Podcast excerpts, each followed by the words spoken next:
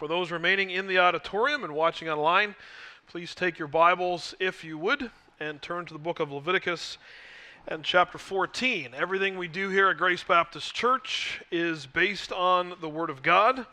It is not based on our opinions or thoughts, but it is based on the Word. And so, having a Bible is very important. If you came here this morning, you don't have one, that's totally fine. We'd be happy to provide one for you. So, somewhere under the chairs in front of you, or unless you're in the front row, there should be a Bible. I believe Leviticus 14 is in the area of page 86 in that particular version of the Bible. And if you don't have one, feel free to take that home with you uh, this morning. We'd love for you to have a copy of the Word of God. Leviticus chapter 14. At this point in the service, there's probably two questions that you have. How in the world is Pastor Jeff going to turn Leviticus 14 to a Mother's Day sermon? And how in the world is he going to be done by 1030? we'll see how we answer both of those questions in due time. Leviticus chapter 14. I want to read in your hearing this morning the Word of God, verses 1 through 7 of Leviticus 14, before we dive into the passage. Leviticus chapter 14, starting to read at verse 1. The Lord spoke to Moses, saying, This shall be the law of the leprous person for the day of his cleansing. He shall be brought to the priest, and the priest shall go out of the camp, and the priest shall look. Then, if the leprous disease is healed in the leprous person, the priest shall command them to take for him who is to be cleansed two live, clean birds and cedar wood and scarlet yarn and hyssop. And the priest shall command them to kill one of the birds in an earthenware vessel over fresh water. He shall take the live bird with the cedar wood and the scarlet yarn and the hyssop, and dip them and the live bird in the blood of the bird that was killed over the fresh water. And he shall sprinkle it seven times, and him is to be cleansed of the leprous disease. Then he shall pronounce him clean and shall let the living bird go into the open field. This is the word of God. And happy Mother's Day. The title for the sermon this morning is Restoration. And this is a beautiful passage dealing with that. I think all of us this morning have had relationships that have at some point become broken. Perhaps as you sit here this morning, you can think of relationships that are currently broken. Despite your best efforts, Romans 12, as much as it is up to us, live at peace with all men, there are individuals that are still estranged from us. And that is hard, and we long for restoration. I recall that a group of us from our college decided to take our March break and go through a tour of southwestern Ontario and do different youth events and different meetings. And so we made all the preparations and started out on our trip. And just a few days into that trip, myself and uh, my very close friend, who thankfully is still a very close friend of mine, and I had a bit of a falling out, which was mostly, if not exclusively, my fault.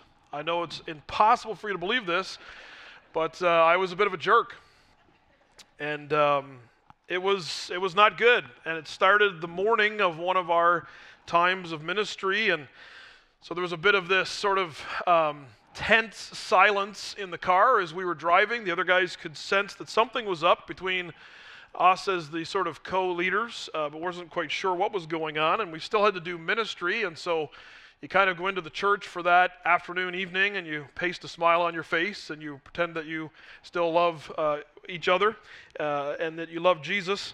And then it was that evening uh, that we came together and had a, a good conversation, and I confessed my jerkiness, and we were able to be restored. But during that day, it's just tough. You know that there's something that is separating your, you from another, and, and one that you care for and it's hard. And that was what has happened to this individual that has some sort of defiling skin disease as we walk through chapter 13 last uh, Sunday.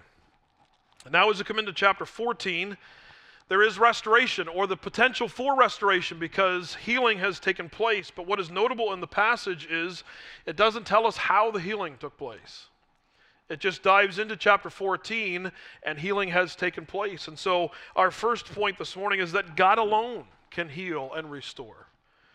Only God ultimately can heal and restore. There's no mention in this text, even in between 13 and 14, there's no mention in this text of how this individual came to be cleansed. He was put out of the camp. Family members and friends could leave the camp to bring provisions to anyone who was outside of the camp. But again, remember, they had to dress differently, let their hair grow long, tear their clothes as a sign of mourning. They're mourning the effects of sin in their life. They had to call out, unclean, unclean, even as someone tried to approach. And perhaps we've understood this a little bit better because of COVID. We might have gone to somebody's door and rung the doorbell, left something on their, their front stoop, their front porch, and then backed away, and then they would come in, and it was all weird. But that, that's kind of what's going on here in chapter 13. And then, as this individual looks at their skin one day, they realize it looks like maybe things are changing. They don't know how, it's not told us in the text. But God has begun to or has completely healed them. They're healed. And so word is sent to the priest. The priest comes out and examines them to see if indeed God is healed. And so we see that the priest cannot heal skin disorders. Nowhere in these texts is the priest mentioned as being the agent of healing. And he is not a, a medical personnel. He doesn't give medical prescriptions for how to take care of psoriasis and eczema and these other things. He simply examines, makes a decision based on God's word whether someone is unclean because of the visible effects of living in a sin cursed world are in, on them or not. So the priest does not heal. Notice in the second place, the person cannot heal skin disorders. The person can't heal themselves. There's no self healing here. It is God alone that heals. One day, they had this deep rooted skin disorder, and now they do not. And notice, I love the compassion and the picture here. The priest goes outside of the camp. Word is brought to the priest that an individual that had been um, uh, unclean, that had been deemed unclean, now believes that they are healed. And so it is the priest that leaves the camp and the environs of the tabernacle complex and goes out to the one who believes they've been healed. What an amazing picture again of the initiative that God takes. As I recall in this story, it was my friend who came to me. Something's wrong, and we need to talk. And I was grateful. God takes the initiative, God comes to us. In our relationship with God, it is always initially initiated by Him. He's the one that makes the first move, not us. We are dead in our trespasses and sins. God is the one that comes to us when we cannot and do not want to go to Him. And what a beautiful picture here, even in the first part of chapter 14. So God alone can heal and restore. And when He does, it is not because a priest did it, some sort of uh, ritual, some sort of incantation. The priest does not heal, the person cannot heal themselves. God alone heals. And the priest goes out to examine the one who has been healed. And now, at the end of verse 3 to verse 20, is one of the more elaborate rituals in the book of Leviticus. And there are three stages to this restoration. And so we have this ritual restoration here mentioned in the text. The first is the initial cleansing rite. There is a number of things going on here. Two wild birds, the word live there is probably actually the word wild. It's a bit redundant to take two living live birds. They're probably already live, but they're wild birds. They are brought with some cedar wood and some scarlet yarn and some hyssop. These things are collected together. One of the birds is killed, and the blood is let out over an earthenware uh, basin of fresh water, not stagnant water. And then that mixture, together with the hyssop and the scarlet yarn and the cedar wood, and it's p- possible that the cedar wood was used as a base to tie the hyssop to with the scarlet yarn, and that was used, then dipped in and used to sprinkle the individual seven times.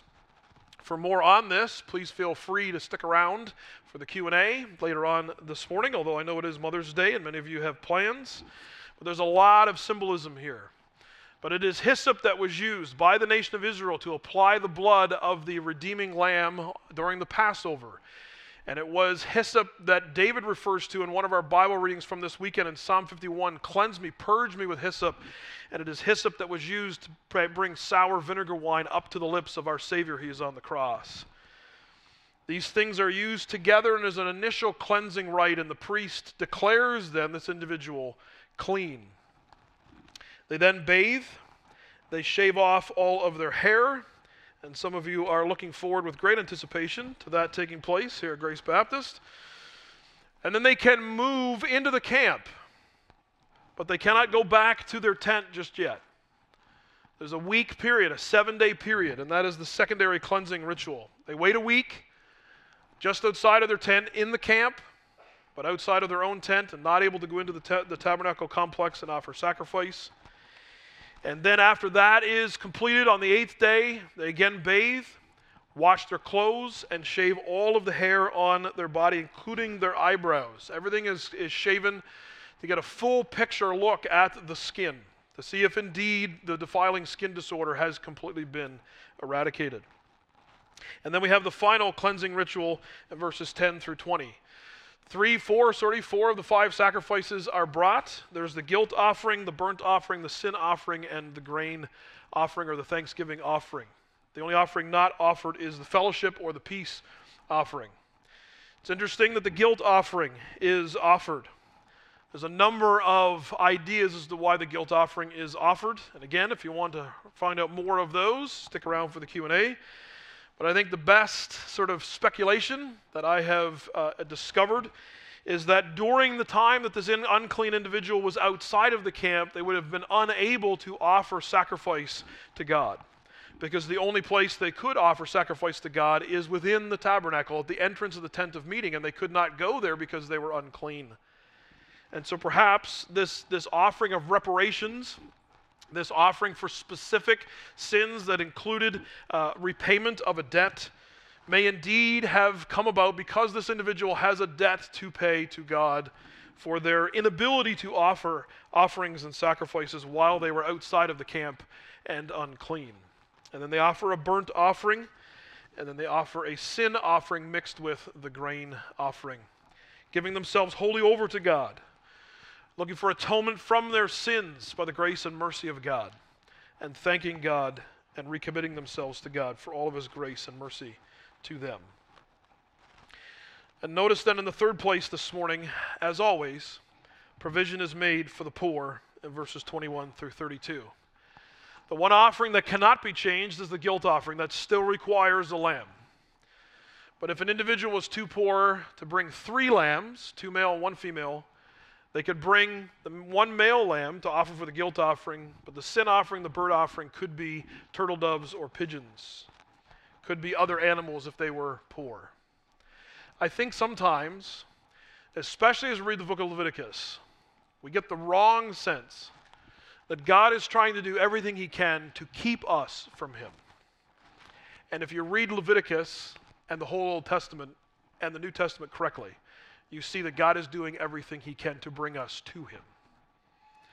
There is not a sense in these passages that God is arbitrarily or capriciously keeping us away from Him. He is making every possible move.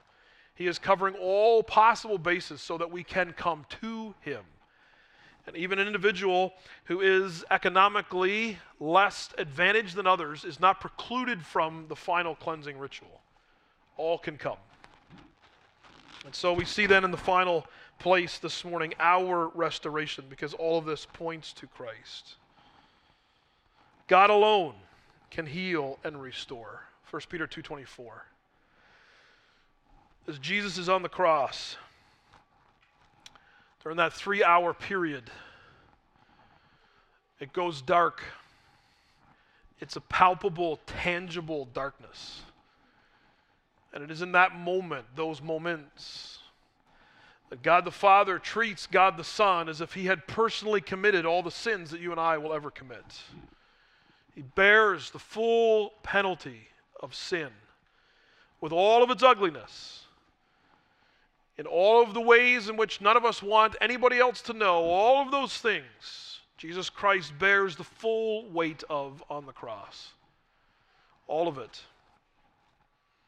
And then he says, It is finished, and bows his head and dies. And three days later, on that Sunday morning, he rises back to life from the dead, conquering sin and death on our behalf. And all the work was done by him. God alone can heal and save. If we are here this morning believing that there is anything that we can do to contribute, we've got it wrong. God alone can heal, and God alone can save. Notice in the second place that our restoration is complete. Romans 8 1. What beautiful words from the Apostle Paul. There is therefore now no condemnation to those who are in Christ Jesus. If you are in Christ Jesus this morning, if you have repented of your sins and by faith are trusting in Him and Him alone for salvation, are trusting in Him and Him alone to restore the relationship between you and the one who made you. Trusting in Him and Him alone to restore that relationship with God as your Father and bring you into relationship with the Trinity. Then there is no time, in any point in time in the future, that you will stand and be judged for your sins. There is no condemnation to those who are in Christ Jesus. All of our sins past, present, and future, were laid on Christ. Because at the point in time when Christ died, all of our sins were yet future. All of them. And Christ paid for them all. Our restoration is complete and will one day be fully complete in glory. When we are removed, not only, or the penalty of sin is not removed from us, and the power of sin is not only being removed from us through sanctification, but the very presence of sin will be removed in our glorification. And what a wonderful day that will be. So our restoration is complete. And we can thank God for that this morning. And then, anyone, anyone can repent and believe. If you have your Bibles, and I hope you do, Turn with me, if you would, as we close to Isaiah 55 and verse 1.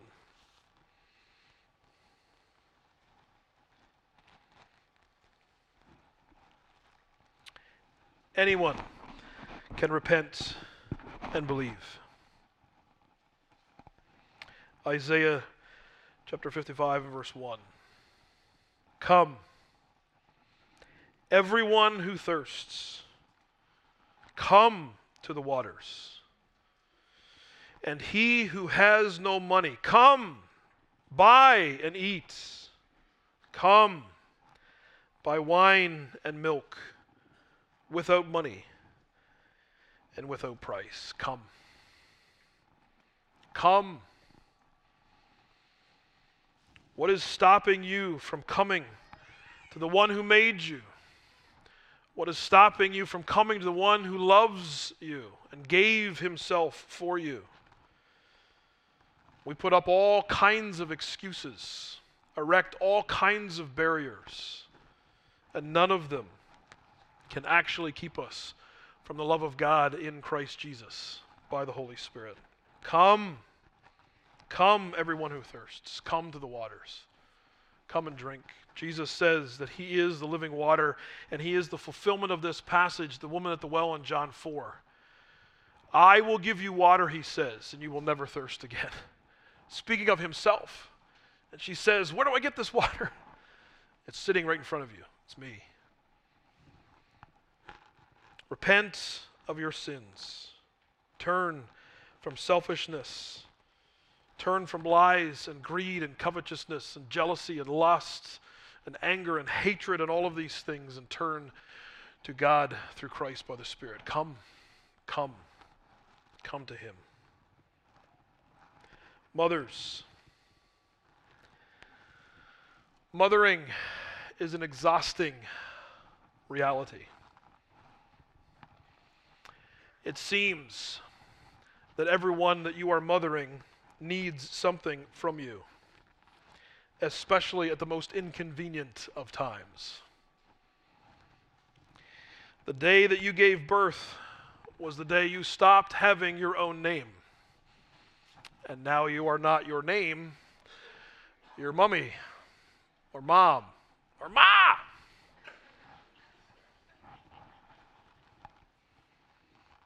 Moms, you are not infinite, and you cannot give to your children all that they need. They need Jesus. They need Jesus as much as you do. If you try to give everything of yourselves, and moms always do, that's part of being a mom, you will be spent and exhausted because despite what you may feel by times, you do have limits. So come, come to the one who is limitless. Come to the one who is infinite. Come to the one who loves you more than you can possibly imagine. And point your children to the same Savior that you desperately need. Point your children to the same good news that you need. You need someone, kids, but it's not mummy. It's Jesus. Come, come to him. He alone can heal, He alone can restore. He alone gives grace and mercy. He alone saves us and brings us all the way to Him. Let's look to Him in prayer this morning. Father, we thank you for this beautiful passage from the Old Testament that says more in what it doesn't say, perhaps, than in what it does.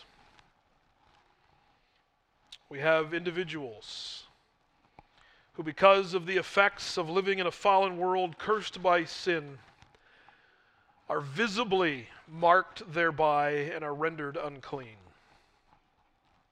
And Father, in your great mercy, whether in an act of instantaneous miracle, as with Miriam and others who were struck with skin disorders and diseases, or however, Father, you cho- chose to heal, individuals were healed. And through these cleansing rituals, they can draw ever closer to you and be finally and fully restored. And Father, only you can do that. And you delight to do that. And we thank you that rather than this being an idea that you erect barriers to keep us from you, you are a God who removes all barriers to you so that we can come. Our sinfulness, our pride and arrogance, our unbelief, our self reliance, our selfishness, all of these things and so much more keep us from you, and you break through them all. You come to us, you regenerate us, and give us life in Christ by your Spirit. And we thank you, Father, that repeatedly throughout your word you say, Come, come to me. And so I pray for any of you that are here this morning that do not know you, that they would come to you this morning. They would stop running away and run, run to you and be welcomed home. And Father, in particular this morning as we celebrate Mother's Day, we are so grateful for mothers and mothering. There's so many passages in Scripture, Father, where you describe yourself as doing mothering activities. Paul describes himself as a nursing mother, tender and compassionate, providing for the needs of those that are weak and vulnerable. Father, there is so much to be celebrated about mothering, and we're so thankful for the mothers among us. But Father, our goal and our aim is to never point anyone to any one of us, but to always point everyone to you. Help all of the mothers in our midst to point their children to the all sufficient Savior, the same Savior that they need and we need on a daily basis. For all of us, Father, May we rely on you, rest in you, and you alone. You alone are our hope. You alone can restore and heal. You alone can save. You alone can justify. You alone can propitiate. You alone can sanctify. And you alone can glorify. We thank you that you are a promise making and a promise keeping God. And we know that those things that we have committed to you, you will perform them until the day of Jesus Christ. You are working in us, you are transforming us, and you will bring us all the way home. And by your grace, although we are sinners, we can also be saints. Thank you, Father, for your great grace and mercy this morning to all of us and to the mothers among us. We pray in Jesus' name. Amen.